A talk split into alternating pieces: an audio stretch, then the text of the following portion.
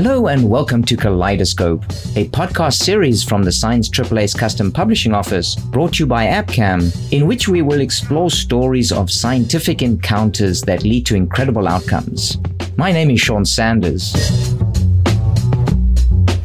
There is a proverb that states if you want to go fast, go alone. If you want to go far, go together. Although popular culture likes to venerate the lone scientist making the improbable breakthrough discovery, this doesn't reflect the true nature of the scientific endeavor today. Rather than being built by solitary scientists working late into the night, science is a highly collaborative enterprise that depends on cooperation and teamwork for mutual benefit. In this series, we're exploring how connections within the community, whether serendipitous or intentional, drive understanding and progress to new heights how the journey to a new discovery can be as exciting and inspiring as the discovery itself, and how the personal stories and passions of the scientists create a vibrant community that makes progress happen. For this episode, we're changing things up a bit, and I'll be speaking with no less than three guests, all of whom know each other through their involvement with the Human Biomolecular Atlas program, otherwise known as HuBMAP. They are Dr. Katy Börner, Professor of Information Science and Founding Director of the Cyber Infrastructure for Network Science Center at Indiana University, Dr. John Hickey, a postdoctoral fellow at Stanford University, and Dr. Andrea Radtke, Associate Scientist at the U.S. National Institutes of Health. A brief note that Andrea is participating in this podcast in her official capacity as a federal employee of the U.S. government her comments reflect her own opinions and not those of NIH. So, welcome all three of you. Thank you for being here. Thank you for having us. I'm very happy to collide with you. Yes, thanks for letting us come on and the opportunity to talk about this. It's a great pleasure. Thank you, Sean, and thank you all. Really looking forward to this. Now, as I mentioned, all three of you worked together and collaborated on the HuBMAP project. What have been your personal experiences interacting with so many other researchers in such a large consortium. And Andrea, maybe we'll start with you. Great. Thank you. Yeah. Well, first of all, net positive. It's really been an honor to work with everyone. And truthfully, uh, Katy and John are great friends, as well as many people who are not on the call. So we learn a lot of great things. You know, certainly there's just the scientific aspects, biomarkers and ontologies and so on, but learned a great deal about working in teams, working together and leading in your strengths and weaknesses. And so that's really been the joy with working with the consortium. Yeah, I think one of the things that I love most about it is a lot of times science can feel a little competitive. Everybody's racing towards that next great discovery, which is great to be racing. But when I first started science, I kind of imagined science as this huge collaborative effort, kind of like a moonshot initiative or the whole genome project. And this is kind of what this makes science for me being in this big consortia is like it's, it's a big team project and we're all working towards one common goal and that's really refreshing in the way to work with people and share tools and resources HuBMAP is a very large project. There are um, 358 members across 28 founded groups as of the last counting. And of course, there are new students and postdocs and staff members and faculty onboarded all the time to the different teams. But then it's also a very interdisciplinary project. So you have single cell researchers and pathologists and surgeons and, and computer scientists and data visualization experts like myself all working together. And these different teams have very different cultures. They come with very different expectations on what that project might actually be for them personally or collectively. And it's interesting to really create incentive structures that many can use to thrive. And it's also not just the researchers that have to work on this, but also the funders and policymakers, because that's what it takes to create human reference atlas at single cell level. This is a big, big undertaking. And it's not just HuBMAP working on it, but it, there are many, many different consortia now working on it. So, Katy, you mentioned that there's 300 plus people working on this. What are some of the particular challenges that you encountered and how did you overcome them? So some of my collaborators, they're actually surgeons. They are in the operating room every single day except Wednesday. So meetings have to happen on Wednesday, but there's also a different understanding of what it takes to create a multi-level map, right? We want a map that goes from the whole body level down to the single cell level. And along that spectrum of these many time and temporal scales, You have different experts with different expertise. And how do you best bring all of their expertise together so that they can talk efficiently together and ultimately succeed? And I think visualizations of the data that we are using and also visualizations of this hierarchical setup of the human tissue are really, really critically important to keep all the good forces aligned ultimately. John? Yeah, I think an important thing that I've learned is that with so many experts, there's a lot of expertise and a lot of voices, but it really takes a champion and a couple of champions to really push things forward and really unify the group. And Katy has done this really great with not only her data visualization, but in terms of some of the initiatives that her group puts out in terms of education and engagement with the, the scientific community through different machine learning challenges. But this is required at all levels, right? Within an individual project, there needs to be a champion, but there needs to be this larger group all working together. And that's kind of what I think about when we're making these maps, right? It's we have all these in unique individual cells that are working together. Each has a unique role that's making this larger group. And we need to be able to look at it from these multiple perspectives, but also from the different levels. And uh, it takes a lot of resources and technologies and people to be able to, to do this. I like that analogy. The researchers in the consortium are like the cells in the body who have to work together to create an organism that works. And so you're, you're a metaphor for the human body as well. I really love that too. And I'd like to add to that as well. So not only the individual cells that have their specialized function that definitely mirrors how the working group operates, but also the deliverable about being an open and global map. The consortium is open and global. The form and the function is intertwined. And so I really appreciate that. And I want to talk about one of the challenges that we have as a scientist, at least in my training, I never received formal leadership training. Instead, the emphasis is placed on independent investigator, path to independence. But we know that science is a team sport. And just as the cells of the human body have to work together, so do we. So I would just say, yeah, we got to be teams of teams. There needs to be that high level organization, but grateful for mentorship, leadership from Katy, and then also a personal mentor of mine, Colonel Scott Jensen. So thank you. So if I could stretch that analogy even further, I, I'm wondering if in a consortium like this, you need a brain, you need certain people are in the lead or is everybody working as an individual and you just find a way to work together in concert? We talked about team of teams. So there's that cellular and tissue level organization. I think a brain I mean, we have that with the NIH and the directors and the program leaders, and, and we certainly want to acknowledge our higher level leadership with Richard Conroy and Serena and Ananda and many but fully integrated. I, I, don't know uh, much about the brain analogy, but shared ownership. The me becomes a we. That would be the point. Yeah, I think it's actually really important to be super pragmatic about milestones and timelines because there are many, many, many dependencies. And they matter. If one team doesn't deliver, many other teams are impacted. So you really need to trust each other. You need to communicate clearly if you have a stopper and you can't deliver at a certain time so that other teams can reorganize their lives.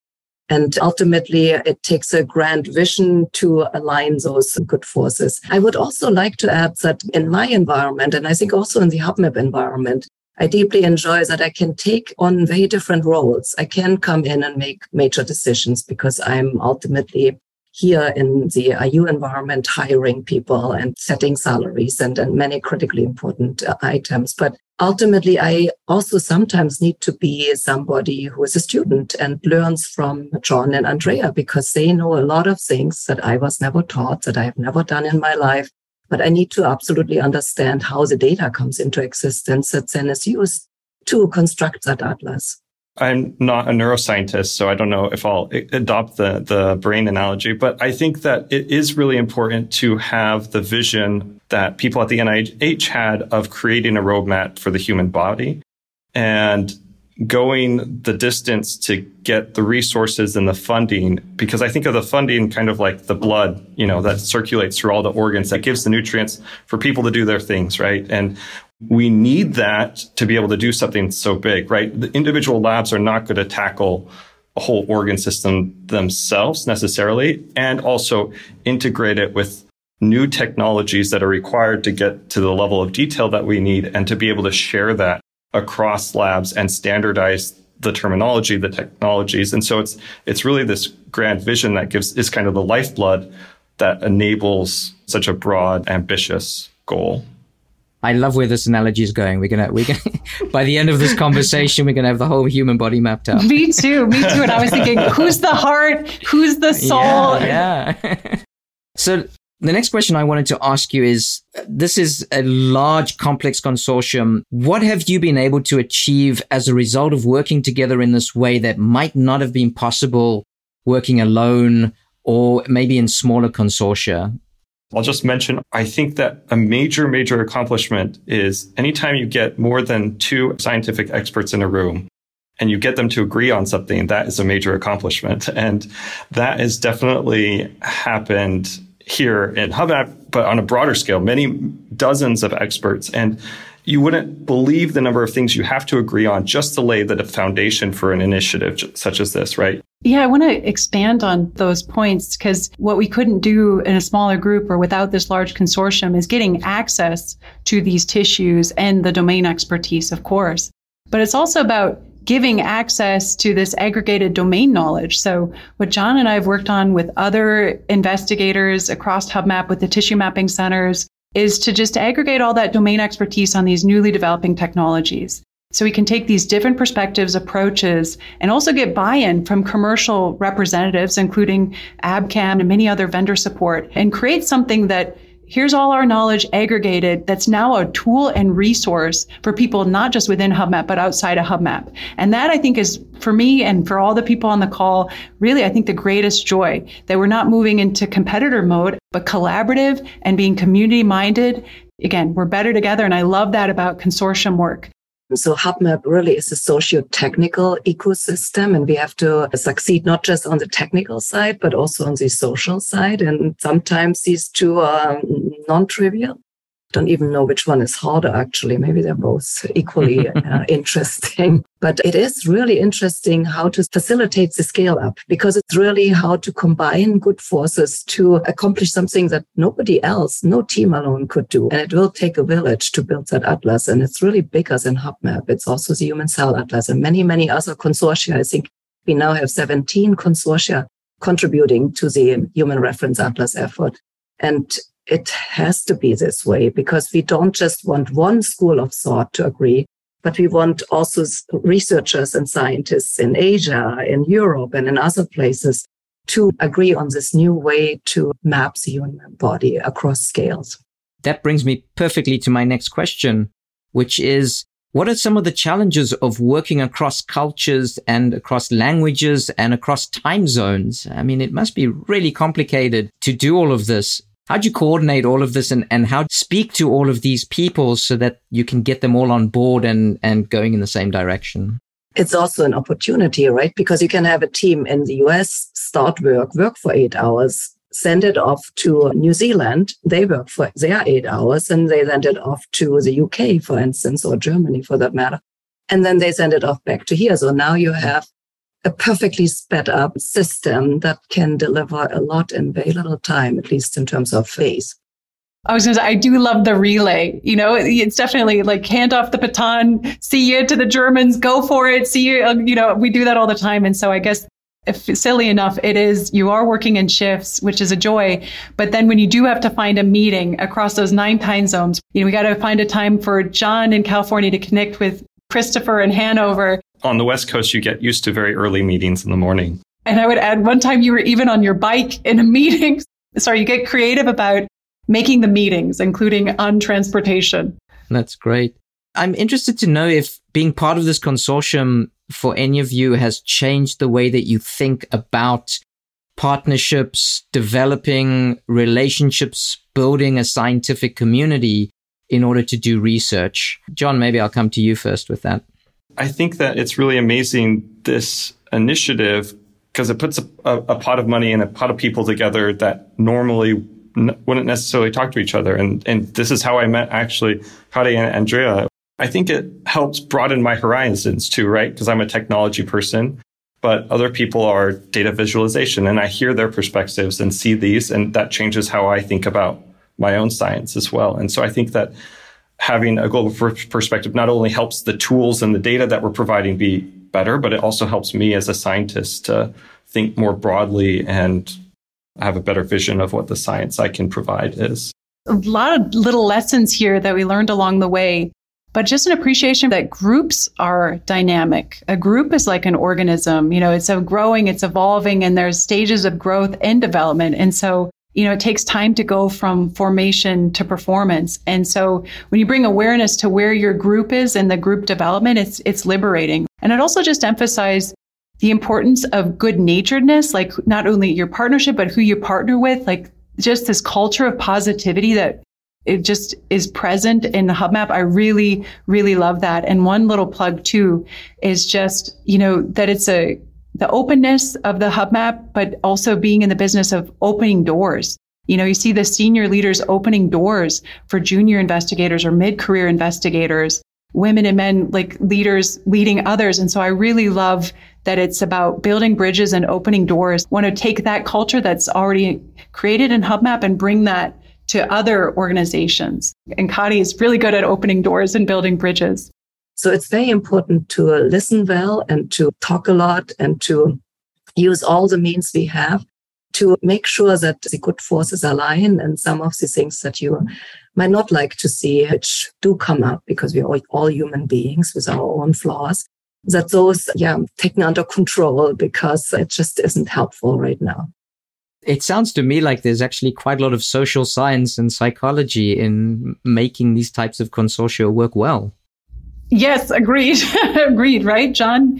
I think it's more organic of what has happened at, at HuBMAP from my experience. You know, there were teams in getting involved and there was some foresight. Okay, you're going to work on this organ. You're going to be a technology person. You're going to be in the hive. But partnerships with people and across groups has really risen organically where interests, common interest is around or a common goal or solution that needs to be tackled. And yeah, I think that these are the best kind that arise organically. They're not forced. And the social science, you know, you figure out the the differences or or commonalities, right? I don't know. That's been my experience.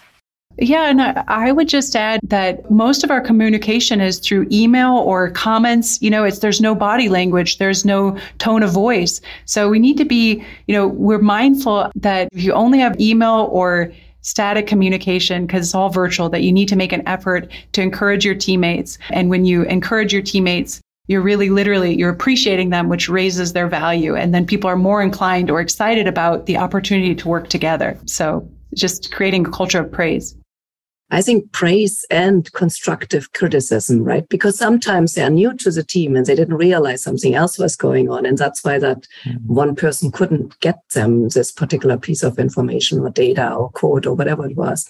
So I think just helping each other understand why certain things work and why other things can't work is really, really important in addition to praise.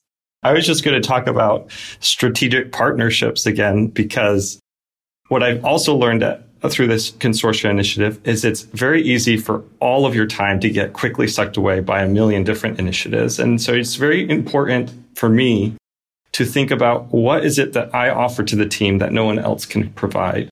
While my expertise is great, there are many other people who could also probably replace me on the team. And it's not necessary for me to be in every single meeting or every single group. And there's a little bit of that strategicness of my thinking now when there are asks for my time or, or input. I think that this is an important thing about partnerships.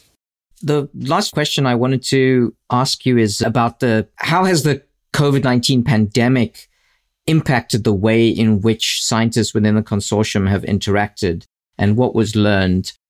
Yeah, I'll just say something really quick. And there's this antibody working group where we're trying to standardize how we're using antibodies to characterize single cells and, and, proteins found on single cells. And when I joined this, I, I wasn't expecting corporate involvement, but that was something I think that Zoom enabled and being in this technology that enables participation from whoever, wherever was fantastic. And being able to meet online helps push these broader initiatives forward faster now because people in these larger working groups are more okay with being on these Zoom calls. So maybe we, we got more efficient or it was just more okay for people to be involved. But yeah, I think that that impacted how we worked together during the pandemic. Yeah.